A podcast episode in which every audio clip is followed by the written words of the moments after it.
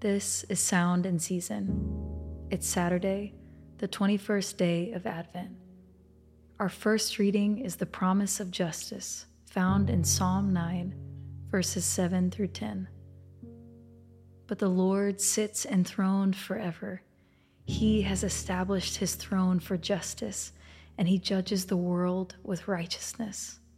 He judges the people with uprightness. The Lord is a stronghold for the oppressed, a stronghold in times of trouble. And those who know your name put their trust in you, for you, O Lord, have not forsaken those who seek you. Our second reading is the fulfillment found in Acts chapter 17, verse 31. Because he has fixed a day on which he will judge the world in righteousness by a man whom he has appointed. And of this he has given assurance to all by raising him from the dead. This is the word of the Lord. Thanks be to God. As we near the close of Advent and the entrance into the celebration of Christmas, let us pause to consider in our souls what it means to know the name of the Lord. In our modern culture, the name of Jesus is more often found as an expression of surprise or disgust than of honor and reverence. And the celebration of his incarnation and birth is more often found as a reason for parties and gift giving. This great disparity is certainly unsettling, but it is also, in a way, helpful. The Apostle Paul tells the Corinthian Christians in 2 Corinthians chapter 2 verses 15 through 16. For we are the aroma of Christ to God among those who are being saved and among those who are perishing. To one, a fragrance from death to death, and to the other, a fragrance from life to life. This distinction can be helpful. The psalmist says that those who know the name of the Lord put their trust in him knowing the name of the Lord, that is, having a relationship with Jesus, affords us the ability to put our trust in Him. And no one who puts their trust in the Lord is put to shame.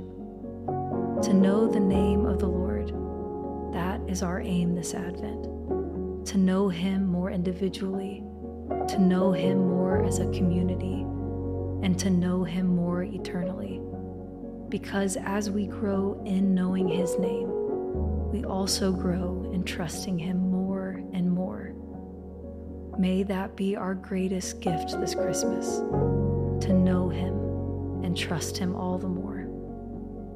Lord, hear our prayer and let our cry come to you. Let us pray. O Lord, you tell us to be still and to know that you are God. On our own, we cannot be still. Either we feel too afraid to be still or too self sufficient. To be still, we must trust you, and to trust you, we need your help. Spirit, help us to meditate on the power of God above all creation and empower us to take comfort in the truth that the Lord is with us at all times especially in times of fear and trouble. Though we encounter great suffering and sorrow while on this earth, help us to know and believe that we serve a triune God who is our mighty fortress. You are our God, who took on flesh and came to earth from heaven to overcome our sin. Help us to look forward to the day when all of your creation will exalt your name forever.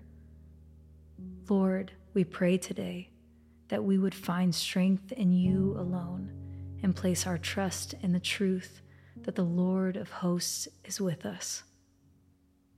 O God, make speed to save us. O Lord, make haste to help us. Glory to the Father, and to the Son, and to the Holy Spirit as it was in the beginning, is now, and will be forever. Amen.